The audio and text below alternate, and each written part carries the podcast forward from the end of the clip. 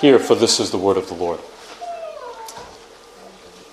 And James and John, the sons of Zebedee, came up to him and said to him, Teacher, we want you to do for us whatever we ask of you. And he said to them, What do you want me to do for you? And they said to him, Grant us to sit, one at your right hand and one at your left, in your glory. Jesus said to them, You do not know what you are asking. Are you able to drink the cup that I drink, or to be baptized with the baptism with which I am baptized? And they said to him, We are able. And Jesus said to them, The cup that I drink, you will drink, and with the baptism which with I am baptized, you will be baptized. But to sit at my right hand or at my left is not mine to grant, but it is for those for whom it has been prepared. And when the ten heard it, they began to be indignant at James and John. And Jesus called them to, to him and said to them, You know that those who are considered rulers of the Gentiles lord it over them, and their great ones exercise authority over them. But it shall not be so among you. But whoever would be great among you must be your servant, and whoever would be first among you must be slave of all. For even the Son of Man came not to be served, but to serve, and to give his life as a ransom for many. In the name of the Father, the Son, and the Holy Spirit. Amen. So far, we have embarked on a long journey through the Gospel of St. Mark. And we have finally come to one of the most important revelations besides Jesus' transfiguration. For about two chapters of this letter, Jesus has been teaching his disciples the way of the kingdom, and that it is not how they thought it would be. So far, there have been lots of do's and don'ts. Now, these are what we call the imperatives of Christianity. There have been lots of commands for the disciples. And we wonder where is the gospel in all this law that Jesus has been giving us? He told us to take up our cross, deny ourselves, and follow Him. Uh, then later, he told us if our hand causes us to sin, cut it off. If our foot causes us to sin, cut it off. And if our eye causes us to sin, tear it out. If we were to read those passages in isolation by themselves, without considering the entire context of the gospel, we would fall into despair. And rightly so we would say, that burden is too heavy for me to bear on my own. We would walk away from Jesus sorrowful like the rich man who just realized that he could not save himself. Or we would ask, like Peter, then who can be saved? Jesus would respond, with man it is impossible, but not with God. For all things are possible with God. And that's the point. We cannot do any of this on our own. See, Jesus has been teaching them how they are to live as followers of Him, as His followers. He has been teaching them as those who have been called by Him and united to Him. And there is a foundation to the Christian life. And without this foundation, we would have nothing to stand on. In other words, we would have no hope. And that foundation begins with Jesus and what he has done for us. You see, the disciples were much like us. They didn't obey all of his commands all at once, if you haven't noticed. They had to grow into it. When we see the disciples in all of their faults and folly, we are to see ourselves as if we're looking into a mirror. Which one of us wouldn't want to be kings or queens? Which one of us wouldn't love to be served rather than to serve? But this is where the disciples were at this point. So, just to recap what we have already gone over, Notice there is a big contrast here between what the disciples, James and John, and, and the rest of his disciples wanted and what they requested, and what Jesus says is the way of discipleship or the way that Christians are to live. Now, James and John came from a background of relative privilege. Uh, they worked for their father Zebedee, who owned his own fishing business. Uh, they shared the same trade as Peter, and, they would have had a stable uh, financial situation. And they lived a pretty decent life with a decent level of security. Uh, they weren't rich, but they weren't worried about putting food on the table either. And on top of that, they were included in Jesus' inner circle. So, to understand their mindset, they were probably thinking special status, security. I can get used to this. I can get used to this. And they wanted more of it. They wanted the seat of honor that comes with power and security. So they make one of the most self centered requests known by any of his disciples. Teacher, we want you to do for us whatever we ask of you. And he said to them, What do you want me to do for you? And they said to him, Grant us to sit, one at your right hand and one at your left in glory. Jesus said to them, You do not know what you are asking. Are you able to drink the cup that I drink, or to be baptized with the baptism with which I am baptized? He asks them this, expecting them to say no. No, we're not able. We're not able.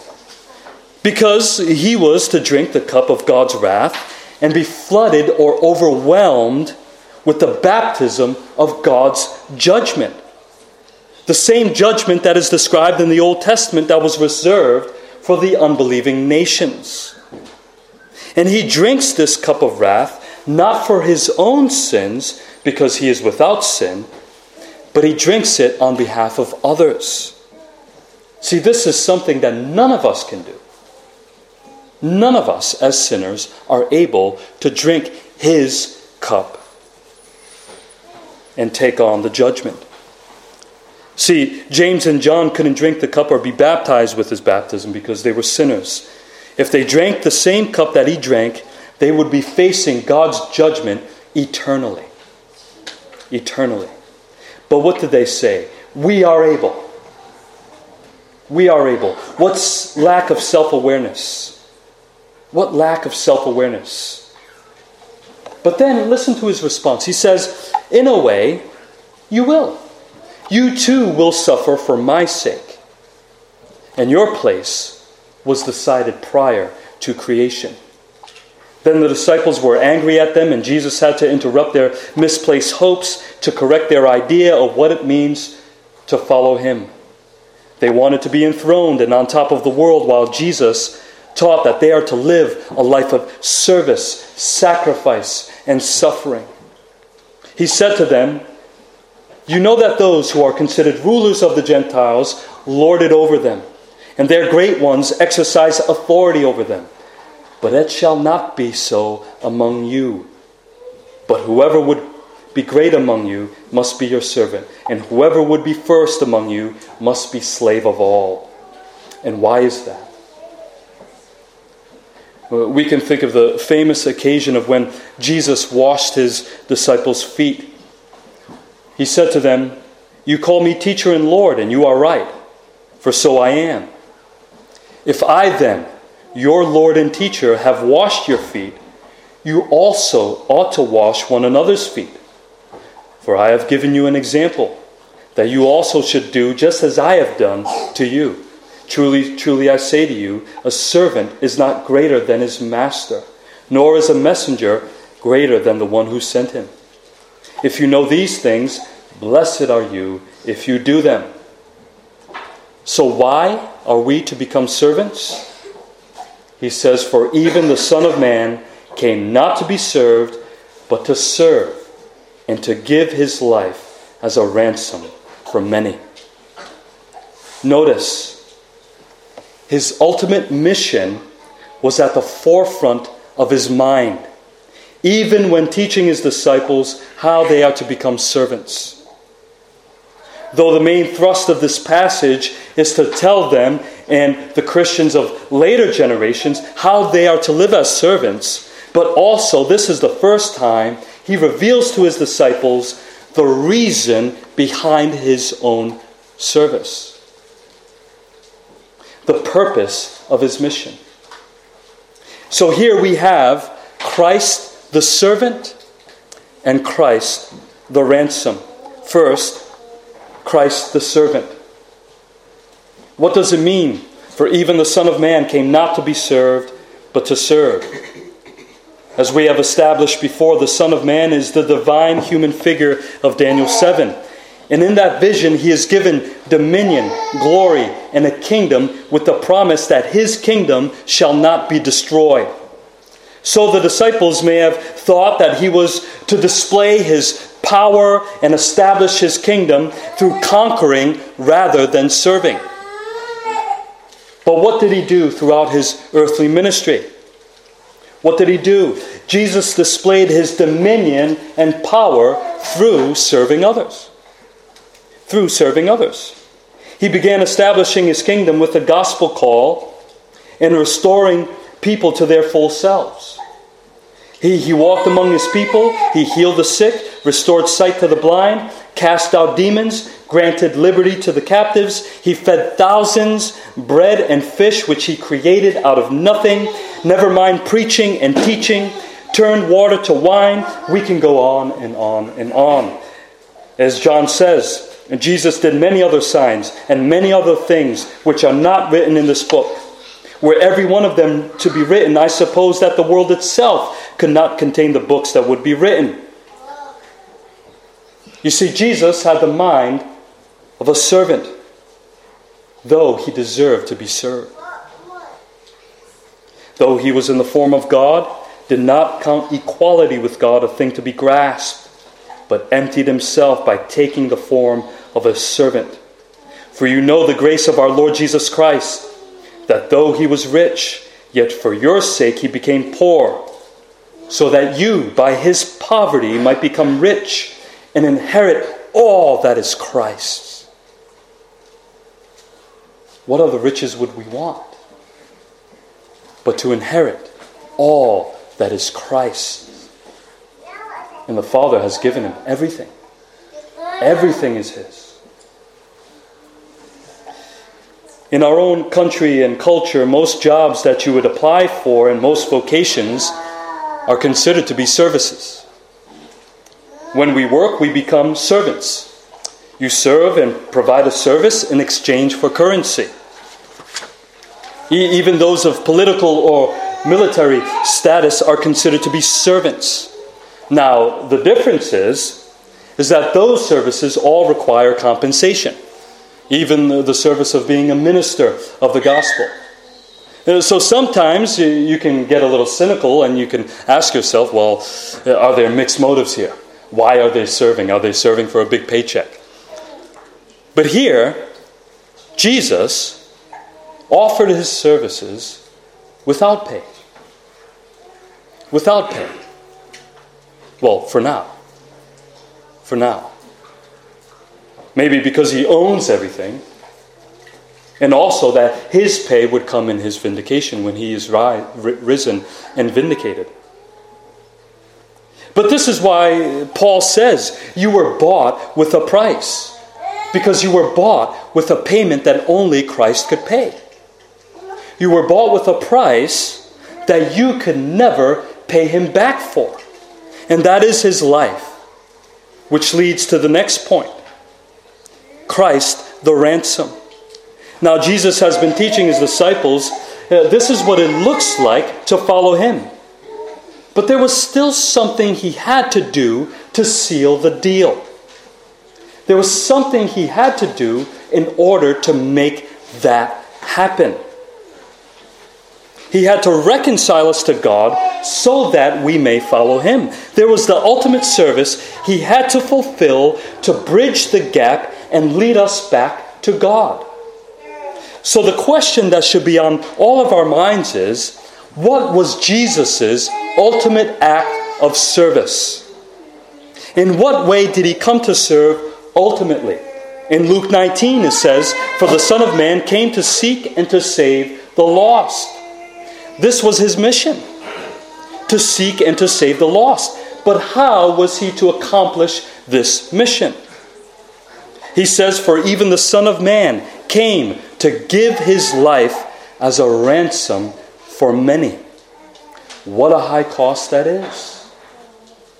There's this idea out there that God is a loving God who freely forgives. He doesn't require any payment or any justice. That God just forgives sinners and he winks his eye at sin. He knows that we're all imperfect and that he loves us the way we are. That is not the God of the Bible. That is not the God of the Bible. God does not wink at sin. He cannot wink at sin. He cannot overlook sin. God is holy, and He can't be indifferent toward sin. All sin must be punished. Someone will have to answer for sin. Either you or someone else. As the author of Hebrews says, it is appointed for man to die once, and after that comes judgment. Someone will have to pay for sin because our sin demands that justice be served. Just like if someone was to walk in here and punch you in the face, what would you do next besides punch him back? Well, the next thing you would do is call the authorities, bring him to jail, charge this person with assault and battery, then you would bring him to court for justice. That is the same thing that God does to us at the end of our lives. God, as the judge, is going to bring us to court for justice, for the sins we have committed against Him. Now, take this one example of this one assault and multiply it by every day of our lives. We sin, we assault, and offend God in our thoughts, words, and deeds every single day of our lives, including when we are sleeping.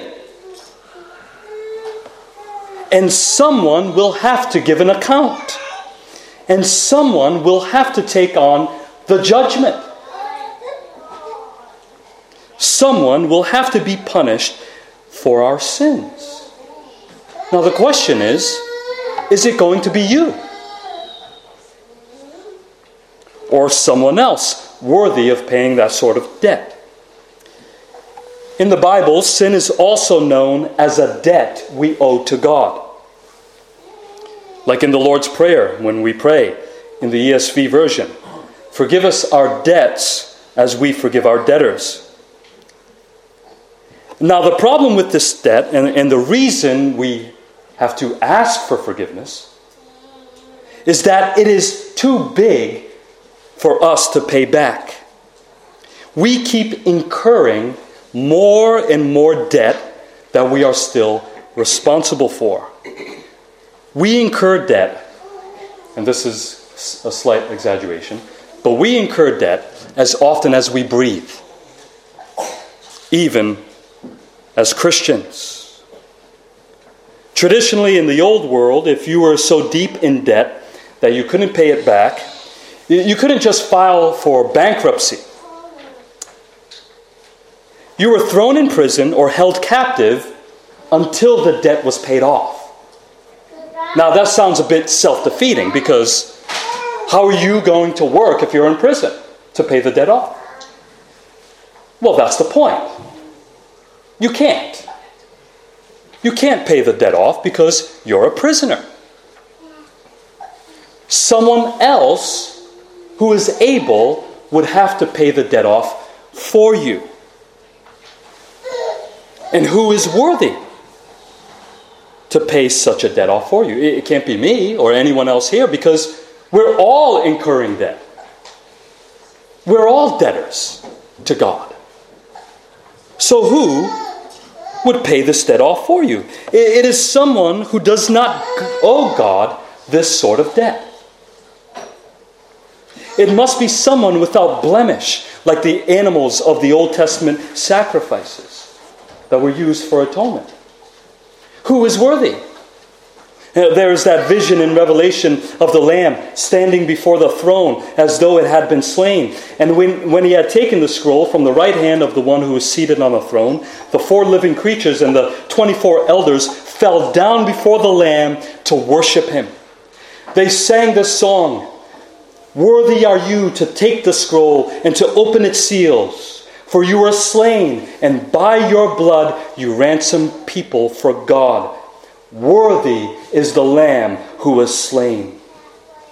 Or as Peter clearly tells Christians who are in exile in this world, you were ransomed not with perishable things such as silver or gold, but with the precious blood of Christ, like that of a lamb without blemish or spot.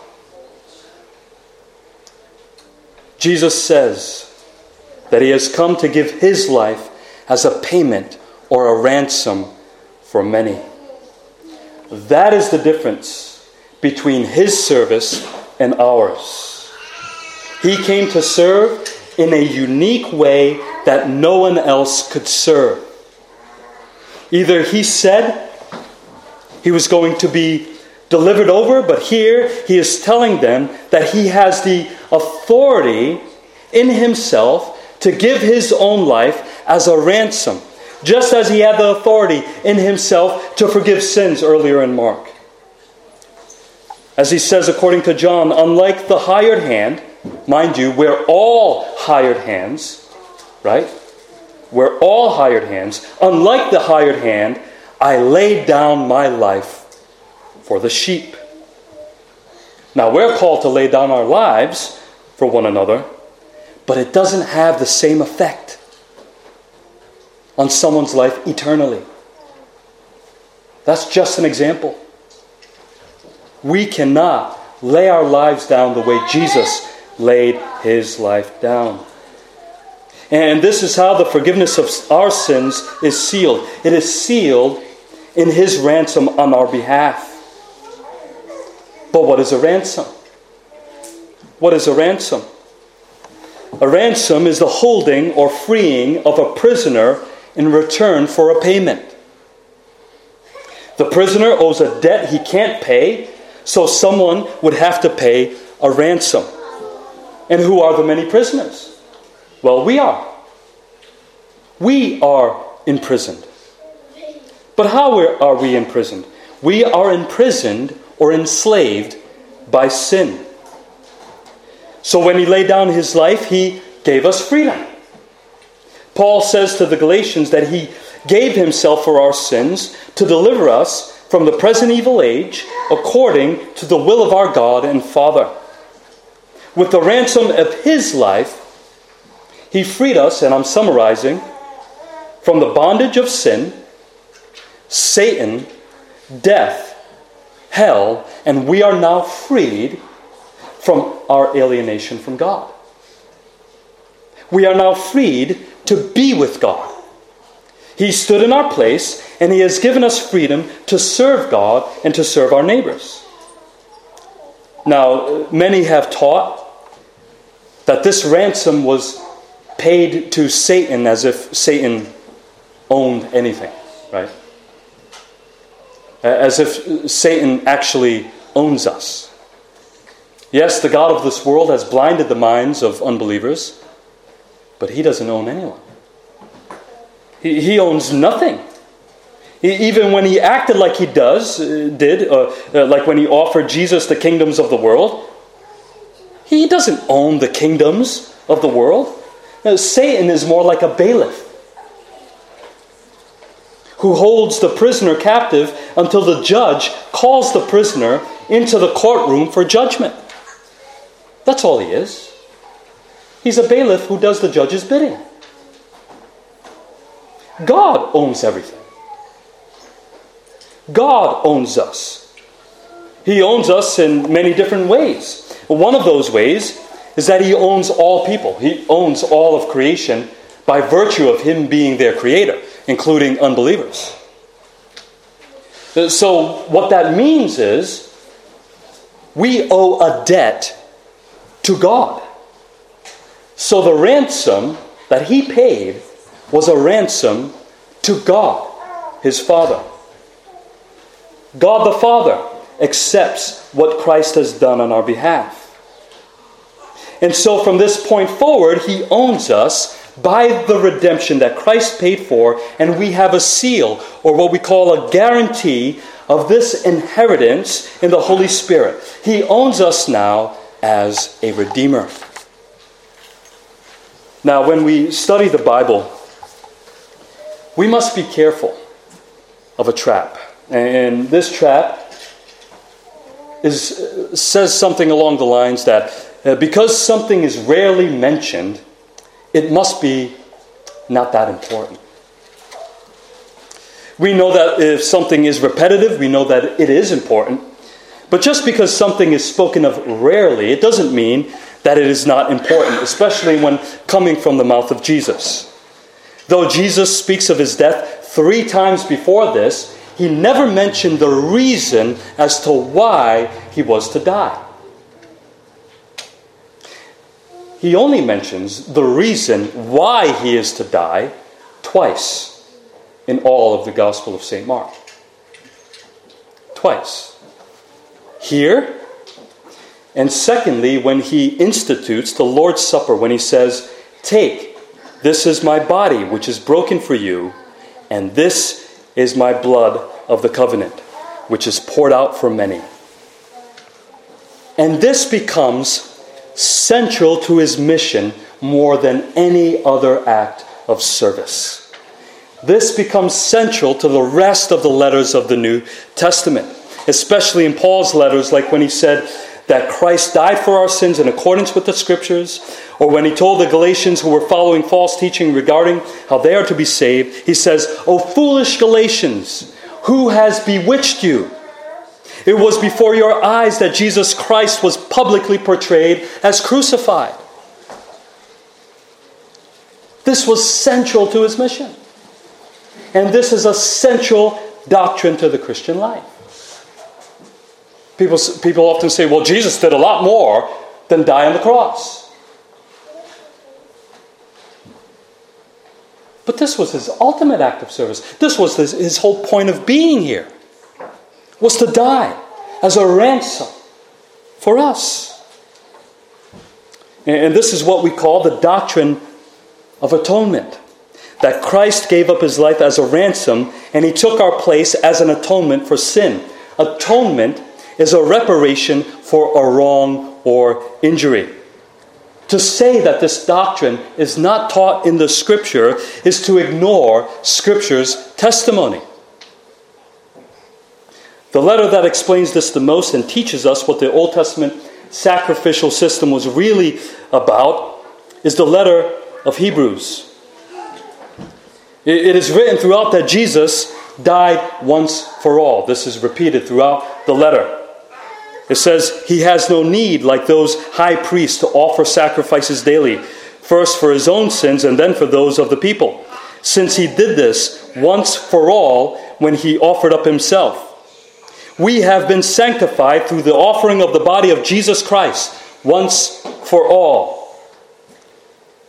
And from the passage I read from earlier concerning the judgment, this is why you should always read a passage in its context, right? It says this He has appeared once for all at the end of the ages to put away sin by the sacrifice of himself. And just as it is appointed for man to die once, and after that comes the judgment, notice it doesn't end there. So Christ, having been offered once to bear the sins of many, will appear a second time, not to deal with sin, but to save those who are eagerly waiting for him. Meaning, there is no condemnation for those in Christ Jesus. The ransom has been paid, and the condemning judgment no longer applies to believers. The case against you has been settled at the cross. Your forgiveness is sealed. And this is all out of God's love for us. This is all out of His love. Because the love of God for His people is best expressed at the cross. For God so loved the world that He gave His only Son. Now, when we read that, we often think that, oh, yes, He gave His Son to come and live in this world, to become incarnate in this world. No, He didn't give His Son just to live among us, but He gave His only Son to die as a ransom for the many.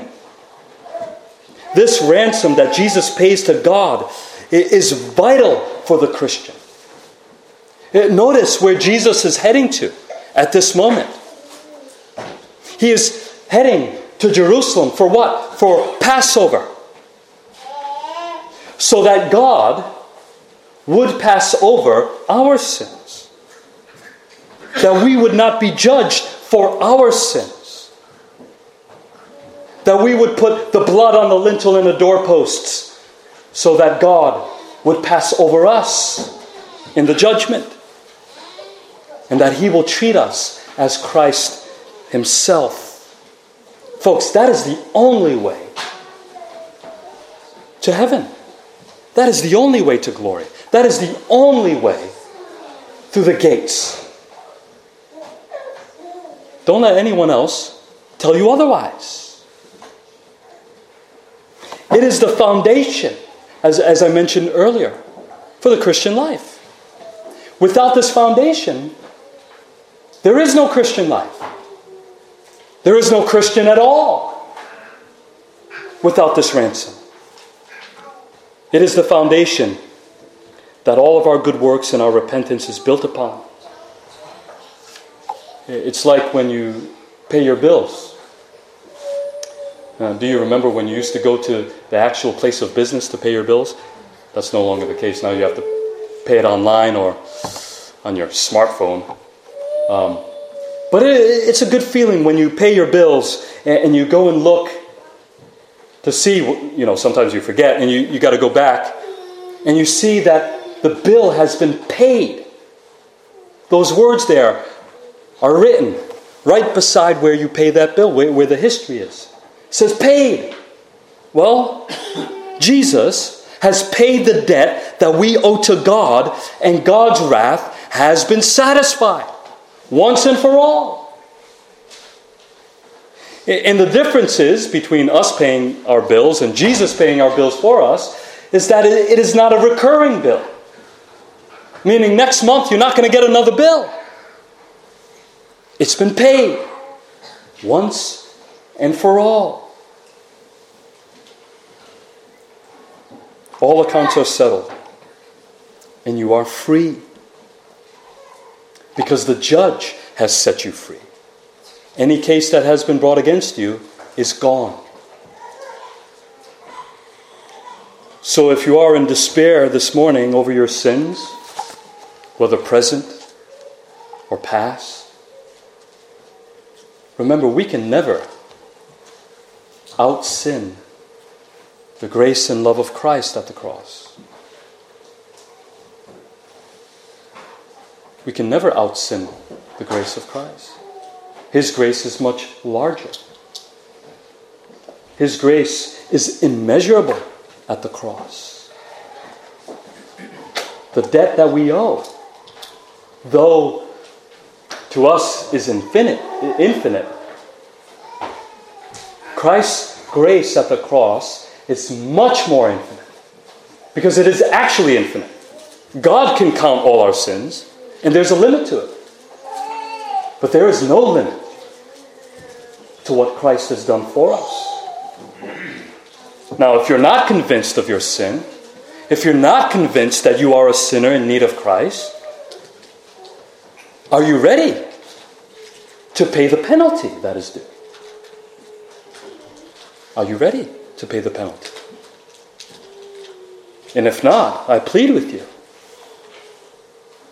to lay all of your burden and all of your sin at the cross. For that is the only way that you would be able to pay that debt. And it's not you that pays it, it's Christ that paid it. That is the only application I have for you today. So I plead with you that you would let that settle and live in light of that declaration. Because we can be much like James and John, demanding of God with sinful pride while ignoring all that God has already done for us. Let us sit with this today and the rest of the week. Let us pray.